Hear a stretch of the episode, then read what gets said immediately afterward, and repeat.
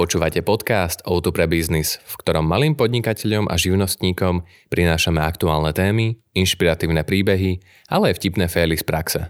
Moje meno je Marek a budem vašim dnešným sprievodcom. Všetky epizódy, odborné články, ale aj celé rozhovory je možné nájsť na stránke soda.auto.sk lomka biznis.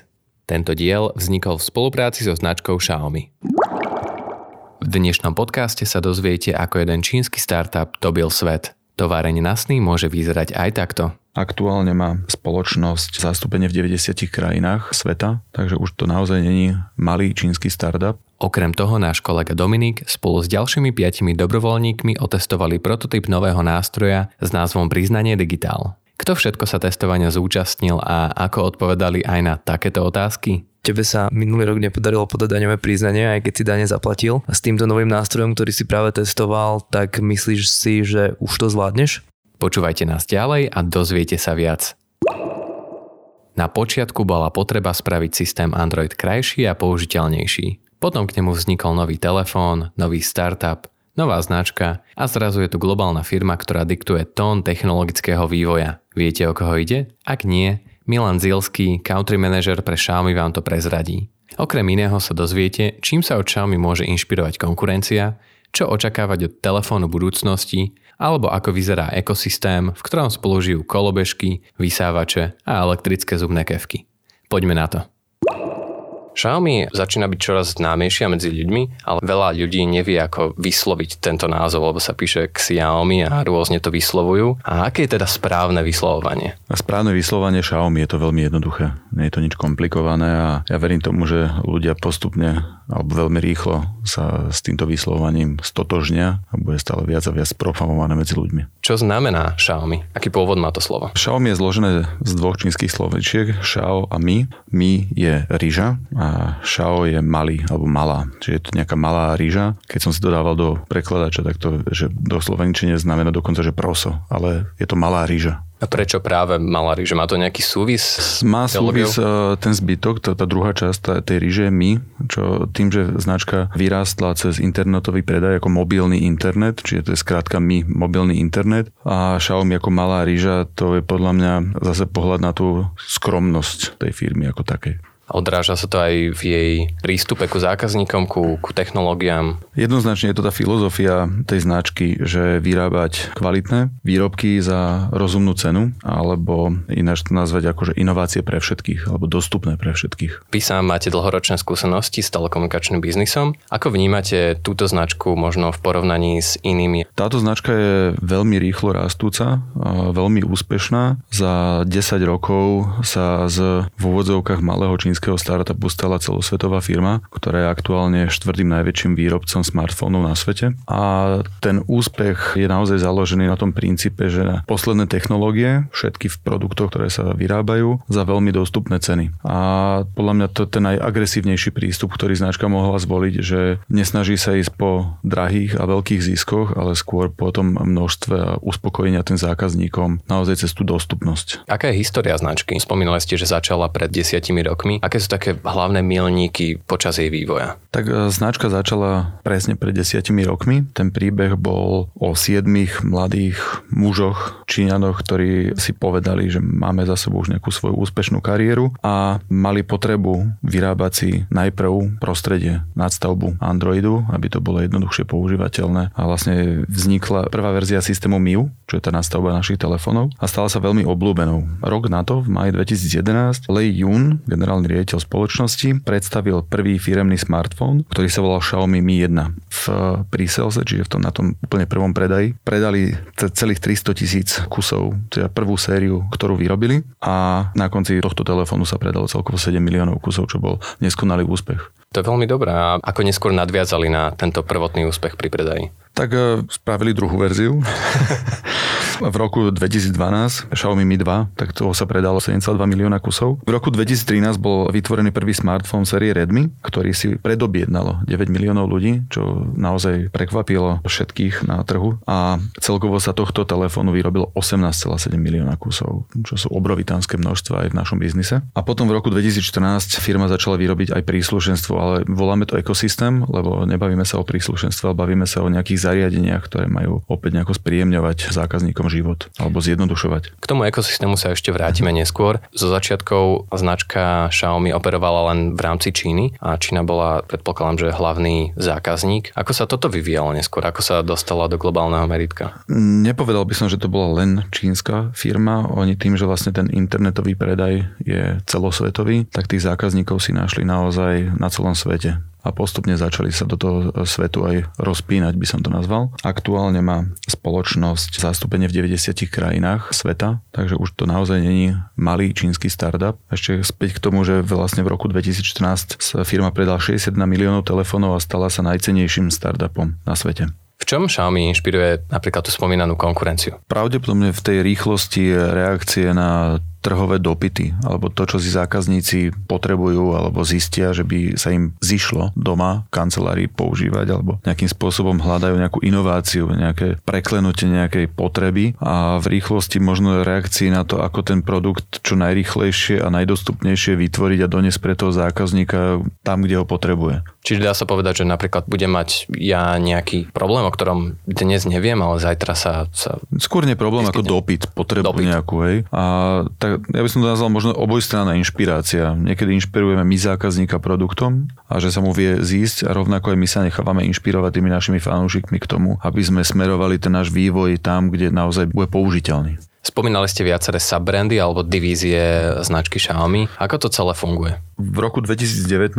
Xiaomi spustil tzv. stratégiu duálnej značky a to je tzv. osamostatnenie značky Redmi. Ako sa môže taký bežný spotrebiteľ vyznať v názvosloví Xiaomi telefónov? V roku 2019 sa hodne upravilo aj názvoslovie jednotlivých kategórií telefónov, aby sa v tom zákazníci vedeli ľahšie orientovať a vznikli nejaké dve, čiže my a Redmi my budú vždy tie technologické, posledné technológie vmiestnené do toho jedného produktu, alebo to bude nejaký dizajnový flagship, čiže nejaká vlajková loď zameraná naozaj na dizajn. A potom je Redmi značka, ktorá je skôr pre tých cenovo senzitívnejších zákazníkov, ktorí hľadajú ešte niečo lacnejšie a preto, aby sa to ešte vedelo trošku rozdeliť, aby ľudia vedeli podľa názvoslovia, či majú hľadať e, cenovku vyššie alebo nižšie, tak je Redmi a Redmi Note, kde Redmi Note je vyššia trieda cenovo dostupnejšej, tej Redmi a potom aj Mi a Mi Note. Čiže dá sa očakávať, že Mi bude vždy ten flagship a Mi Note bude práve na tie technológie zamerané.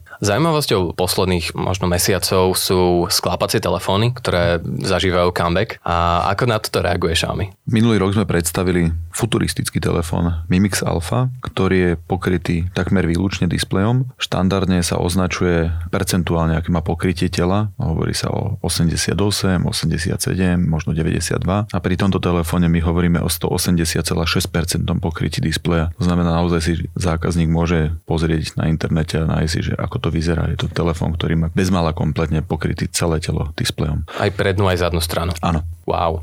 Ako si môžem predstaviť výraz ekosystém? Čo to znamená v ponímaní Xiaomi? Ekosystémy sú všetky produkty iné ako smartfóny. Ľudia poznajú kolobežky naše elektrické, uh-huh. poznajú smart náramky, ako my ich voláme Mi Band, teraz je už štvrtá verzia na Slovensku, rôzne čističky vzduchu, IP kamery, či nejaká bezpečnosť, či už domácnosti alebo kancelárie napríklad. Ďalšie veci sú napríklad inteligentné váhy, čiže nie len to, že vám digitálne zmeria vašu váhu, ale nejakým spôsobom vám dajú nejaký benchmark, nejaké BMI indexy vyrátajú, nejakú svalovú hmotu, kostnú hmotu, vodu v tele, bazálny metabolizmus a tak ďalej za veľmi dostupné ceny. A to je ten základ toho celého, že je to dostupné pre každého. Aký benefit by to malo pre mňa, keby som si napríklad začal nakupovať tieto Xiaomi produkty a sú nejako poprepájané, alebo je tam nejaká spojitosť medzi nimi? Že je nejaká výhoda, keď mám viacej Xiaomi produktov v domácnosti? Určite áno. Začne to napríklad jednoduchým nejakým homesetom. Voláme to základné zariadenie nejaký hub, kde sa napájajú napríklad domáce senzory teplotné a kontrola vlhkosti. Môžu byť na to napojené automatické zásuvky, ktoré môžu zapínať, vypínať zariadenia, nejaké osvetlenie, môžu sa časovať, môže si ich človek zvonku zapnúť cez telefón. Môžu tam byť inteligentné svetla, ktoré som už spomínal, ale ďalšie ako stropné svietidla napríklad, ako bez ďalších takýchto zariadení, ktoré postupne človek pridáva. Môžu to byť svetla na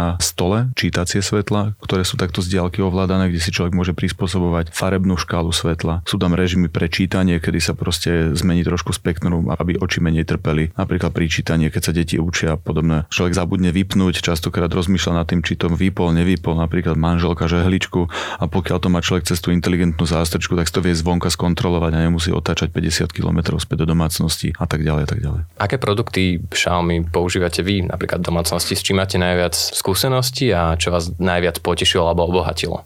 Tak ja používam hodinky, to je výborná vec, lebo odkedy ich mám, a tak mám stíšený telefón na, na minimum a iba na hodinkách kontrolujem. Není to otravné pre spoločnosť, keď mi každú chvíľu pípajú správy alebo niekto volá. A mám doma tie stolové lampy, ktoré deti majú veľmi radi. Výborný spôsob, ako deti naučiť umývať si zuby je napríklad tými inteligentnými a zubnými kevkami, ktoré máme, kde po umývaní zubov je prednastavený dvojminútový interval a človek si na telefóne vie skontrolovať, ktorú stranu zubov si dostatočne umýl a deti sa z toho strašne tešia a už ich netreba prosiť, aby si ráno a večer umývali zuby, ale robia to s nadšením same. To je výborné. Prejdeme trochu do vážnejších tém. Aké riešenia vedia tieto produkty ponúknuť napríklad podnikateľom alebo malým podnikateľom, keďže sa tento podcast zameriava práve na nich? Čo vedia vylepšiť na svojom biznise vďaka Xiaomi? Treba začať asi telefónom, lebo to je to, čo držíme celý čas v ruke a to, čo nás spája s kanceláriou a s informáciami o behu firiem. A vlastne to je naozaj to gro toho celého, to je to jadro, okolo ktorého sa to točí. Čiže základ je dobrý telefón. Je už na zákazníkovi, či si vyberie, či potrebuje ten najlepší kvôli výkonu, alebo mu stačí nižšie. Samozrejme dá sa tam škálovať aj otázka riaditeľov, zamestnancov, majiteľov a tak ďalej, kto si vyberie podľa seba. Potom sú tam rôzne možnosti, napríklad e, IP kamier. A môže to byť nastavené na sklad, môže to byť, čo sa mu deje na pozemku v prípade nejakých väčších e, priemyselných areálov. Kolobežka elektrická sa môže stať dopravným prostriedkom v rámci tohto areálu a zrýchlovať e, pohyb ľudí, ktorí potrebujú vybavovať veci. Čističky vzduchov v kancelárii môžu byť použité. Je to otázka zase na tom, že predsa staráme sa nejako o svoje zdravie a veľa ľudí sa na toto zameriava a bere to ako jednu z výhod. Zdravie môže byť aj o tom, že si ľudia dajú nielen hodinky alebo aj tie lacnejšie náramky a vedia si kontrolovať svoju tepovú frekvenciu, zistujú, či veľa sedeli. Tie telefóny aj náramky majú takú zázračnú funkciu, že keď dlho sedíte, tak vám to pípne, že už človek sa dlho nehýbal, takže vás to trošku rozpohybuje. A robotické vysávače je to taká zábavná záležitosť. Niekto si môže povedať, že to je možno príliš iba taký luxus, ale na konci dňa častokrát vieme, že nielen čistička vzduchu, ale aj tá prášnosť prostredia nejaká je a ten robotický vysávač nikomu nevadí, nebdučí to a vie to robiť uprostred toho, tej práce, nikomu to nezavadia. Dá sa rôzne veci sa dajú vymyslieť. Obracajú sa na vás aj konkrétne firmy, že si chcú napríklad vybaviť celé toto technické zázemie len Xiaomi? Ja verím, že po tomto rozhovore áno. Výborná odpoveď. Fenomén Internet of Things alebo IoT začína byť čoraz viacej populárny aj medzi bežnou verejnosťou. Čo to presne znamená a ako to súvisí so spomínaným ekosystémom Xiaomi? Takže IoT, ako by sme to tak po slovensky jednoducho nazvali, je vlastne každé zariadenie, ktoré sa dokáže pripojiť na sieť, či už je to cez Wi-Fi alebo priamo 4G, 5G, GSM a tak ďalej. A vlastne uľahčuje nám práve to, že nemusíme k tej veci kvázi fyzicky prísť a manuálne ju nastavovať, zapínať, vypínať, ale dokážeme vzdialene k tomu pristupovať a vlastne zvyšuje našu efektivitu práce toho zariadenia alebo samých seba, alebo nám zvyšuje komfort. Spomínali ste aj 4G a 5G siete. 5G sieť je za rohom. Akú zmenu to priniesie a ako na to reaguje Xiaomi? Xiaomi na to reaguje tak, že sme práve pred chvíľkou oznámili nový telefón Mi 10, ktorý je naša nová vlajková loď na tento rok a už 5G podporuje. 5G podporujeme už aj telefónom z minulého roku, ale 5G je vlastne taká tá nová generácia sieti, ktorá má opäť zvýšiť rýchlosť sieti a toku dát k zákazníkovi a od zákazníka a je to vec, ktorá pravdepodobne nebude nebude len ďalšou evolúciou, ale podľa mňa aj revolúciou práve pripájaním rôznych ďalších zariadení k tejto sieti na iných frekvenciách. Ako si to vie predstaviť niekto, kto nepozná tie technológie alebo nevie si presne predstaviť, čo to znamená prietok informácií? No tak predstavme si, že nebudeme mať trojprúdovú diálnicu do Košíc, ale 8 prúdovú, 12 prúdovú, väčšiu prepustnosť pri vyšších rýchlostiach, že nebudeme mať obmedzenie 130 km za hodinu, ale spravíme to unlimited bez mala v úvodzovkách, alebo dáme to z 10 násobíme to. Ľudia budú môcť viacej konzumovať tých dát. To sú aj tie neobmedzené dátové balíčky, ktoré prichádzajú na Slovensko. Čím sa značka Xiaomi odlišuje od konkurencie? Tak tým, že vyrábame nielen smartfóny, ale aj rôzne ekosystémové zariadenia a spolupracujeme, alebo sme spoluvlastníkmi približne 280 spoločností a máme cez 2000 ekosystémových zariadení zatiaľ pre čínsky trh. Pre Európu ich máme už teraz cez 200 a postupne sa to zväčšuje. A súčasťou odlišovania je to, že naozaj počúvame svojich fanúšikov, ako im my voláme, počúvame ich názory, pýtame sa ich, že ako, čo by oni potrebovali a snažíme sa tomu naozaj vypočuť ich a doniesť taký produkt na trh. To je celkom vzácne. A ako to presne funguje? Ako funguje táto interakcia s fanúšikmi?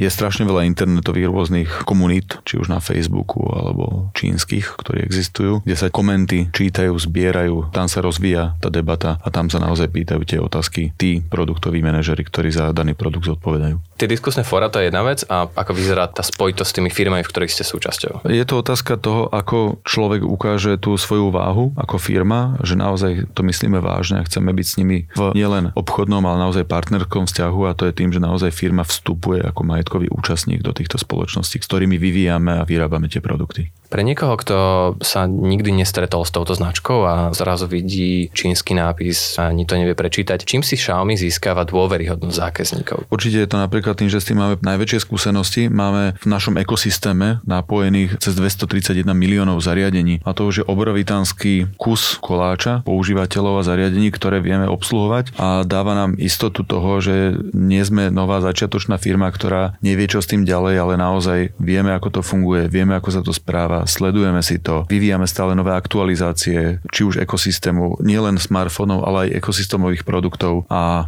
je to živé. A dá sa odtiaľ to niekam rásť? Aký je to smer? Smer je iba hore k väčším množstvám a väčším zariadením, ktoré sa dokážu do tej siete pripájať. My máme takú mapku, ktorá hovorí o tom, kde máme rozsvietené svetla, kde máme najviac tých zariadení samozrejme napájaných a my chceme, aby sa tá svetová mapa rozžiarovala viac a viac a viac. Takže tam budeme merať svoj úspech, že ako sa nám podarí tie zariadenia zapínať na rôznych svetadieloch a kde vlastne dokážeme organicky rásť. To trochu pripomína tú slávnu Edisonovú mapu, kde si zaskrutkoval žiarovky, keď roz rozsvetoval. A my si vlastne zapíname tie žiarovky, ale už v inom digitálnom svete. Cez telefón. Napríklad. Počuli ste Milana a už viete, čím a ako Xiaomi, malé zrnko ryže, dobilo svet. Ak chcete vedieť viac o ich aktuálnej vlajkovej lodi, ideálnom pomocníkovi pre živnostníkov a podnikateľov, informácie nájdete na soda.outu.sk lomka biznis. V následujúcom podcaste do témy daňového priznania šťuchneme opäť a rozoberieme si detailné daňové výdavky, ktoré úplne paradoxne živnostníci milujú. Ak neveríte, skúste sa kolegov z branže v marci opýtať na bločky. Vymeníme tému a s ňou aj odborníka. Daňová poradkyňa Veronika Solíková bude hovoriť aj o tom, čo rozhodne do daňových výdavkov nepatrí, čo naopak patrí a ako to celé komplikuje DPH. Tento diel podcastu vznikol vďaka Xiaomi, o ktorom sme sa dnes rozprávali. Okrem technologických vychytávok ponúka aj kvalitné zariadenia pre podnikateľov za fair ceny. Z ich aktuálnej ponuky mi najviac spadol do oka nový Xiaomi Mi Note 10. Má veľký, takmer 6,5 palcový displej, na ktorom mám kanceláriu ako na dlani. Vyplním daňové priznanie, spracujem výdavky za minulý rok a nakoniec si aj dobrý film pozriem alebo nejaký natočím na výborný 108 megapixelový foťák. A s dvojdňovou baterkou sa nemusím báť, že v strede divočiny zostanem ešte aj bez Instagramu. Poteší aj veľmi priaznivá cena, keďže po zaplatení daní určite nebudem mať na telefón za tisícku. Možno poteší aj vás. Ako ste už asi pochopili, náš kolega Dominik si s byrokratiou veľmi nerozmie. Pri vyplňaní daňového sa cíti ako Majka z Gurunu. Jednoducho je mu tento svet úplne cudzí. Tento rok preto podstúpil testovanie prototypu aplikácie Priznanie digitál, ktorá by mala pomôcť živnostníkom a teda aj jemu vyplniť daňové bez trápenia. Rozprával sa s UX dizajnérom a programátorom tohto nástroja, ale aj ostatnými stratenými dušami, ktoré v ňom vidia vykúpenie. Dobrý deň, zdravím všetkých poslucháčov tohto podcastu, dúfam, že máte príjemný deň. Moje meno je Dominik Holič a momentálne sa nachádzam v Bratislavskej akadémii vzdelávania, kde sa testuje prototyp novej aplikácie, ktorá má pomôcť živnostníkom vyplniť si daňové priznanie. Za vývojom tohto nástroja stojí Otokóňa a komunita dobrovoľníkov, ktorú združuje organizácia Slovensko Digital. Na podrobnosti projektu som sa opýtal UX dizajnéra Tomáša Makania a hlavného programátora Juliusa Recera. Tomáš, prosím ťa, povedz mi, prečo sme sa tu dneska zišli. Začali sme pracovať na aplikácii, ktorá by mohla pomôcť eh, živnostníkom, zo začiatku živnostníkom s podávaním daňových priznaní a dneska sme dospeli do štádia, kedy sme začali testovať prvotný prototyp s reálnymi používateľmi a snažíme sa momentálne vyladiť uh, najlepší flow a najlepšie možnosti. Čo vás viedlo k tomu, že takýto nástroj chcete vytvoriť a sprístupniť ľuďom? V rámci komunity Slovensko Digital prišiel takýto nápad a a my ako dobrovoľníci sme si povedali, že týmto dokážeme pomôcť veľmi jednoducho veľkému množstvu ľudí, čo bol taký, taká prvotná motivácia. Vyskladal sa celkom zaujímavý tím, ktorý na tejto aplikácii pracuje. Ja som sa tiež pridal vlastne takýmto spôsobom. Z toho, čo tu dneska už sa odohralo, a ako si spokojný s priebehom? Mali sme tu 6 ľudí na testovanie, bolo to veľmi zaujímavé. Prešli sme s nimi vlastne celú tú aplikáciu s tým, že nám dávali veľmi zaujímavé vstupy, ktoré sa budeme snažiť ďalej zapracovať a týmto spôsobom vlastne vylepšovať e, aplikáciu na tých reálnych dátach, ktoré sme momentálne získali. Julo, ty z pozície hlavného programátora, v čom si myslíš, že ste vylepšili tento nástroj oproti tomu, čo momentálne je k dispozícii pre živnostníkov? Ja ako živnostník, čiže som si prešiel týmto, že som potreboval podať daňové priznanie a strávil som na tom v podstate celý deň lebo ten formulár, ktorý človek musí vyplniť je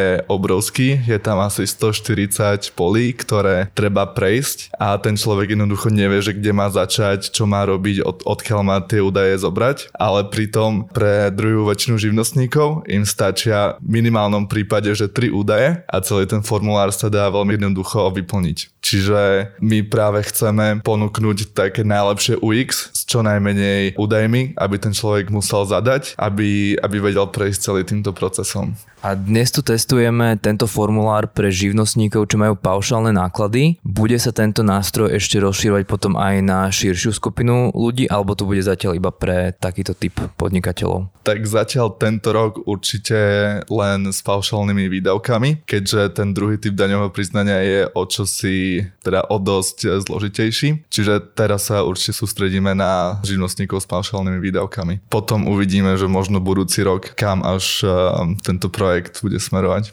Keďže som tiež živnostník, ktorý si uplatňuje paušálne náklady, mal som možnosť vyskúšať si tento nový nástroj aj ja. Myslím si, že má potenciál pomôcť ľuďom, ktorí majú z vyplňovania daňového priznania úzkosti a prototyp dnes testovalo viacero takýchto ľudí z rôznych odvetví a niektorých z nich som si odchytil bezprostredne po teste a zisťoval, ako sa im s novou aplikáciou pracovalo. Takže Šimon, prosím ťa, čo ťa sem dnes motivovalo prísť? Chcel by som si spravovať svoje financie sám a neobťažovať tým druhých ľudí. Ten systém, ktorý funguje teraz, ti toto neumožňuje? Nie, respektíve je to tak zložité pre mňa v mojej hlave, že sa toho bojím, tak to radšej odkladám, dávam to iným ľuďom, ale tým, že som nezodpovedný, tak, tak im to dávam strašne neskoro oni sú potom nešťastní a vlastne tak som si povedal, že naučím sa to, že chcel by som sa to naučiť sám. Tak. Tento nový systém, ktorý sme tu dnes testovali, tak ten ti prišiel jednoduchšie alebo pomohol ti sa v tom zorientovať? Malo to oveľa bližšie k tomu, čo by som chcel. Vedel by som si to urobiť sám. Takže keď to teraz teraz spustia, tak by si si podával sám daňové priznanie cez toto?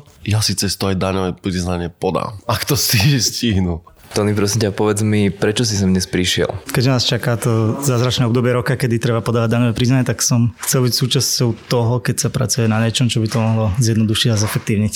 Už si mal možnosť si to vyskúšať, vieš to porovnať, že aký je tento systém oproti tomu, ako to fungovalo doteraz? Určite rýchlejší, lebo čo je podľa mňa pozitívne, tak je to, že vyplňaš iba to nevyhnutné minimum, ktoré musíš, že nemusíš venovať pozornosť veciam, ktoré sa ťa netýkajú. Je tam určite ešte čo vyľaďovať, ale trvalo to, trvalo to 5 minút to vyplňanie, takže a myslím si, že vo finále môže trvať 3. A myslíš si, že to povie pomôcť ako keby veľmi širokej škále živnostníkov alebo nejakej konkrétnej skupinke ľudí? Ja si myslím, že takmer každému, kto si vie spočítať príjmy a spočítať si čísla z faktúr a z výpisov, takže myslím si, že každému. Budeš teda podávať daňové priznanie týmto, ak to stihnú dať von? Ak to stihnú, tak určite.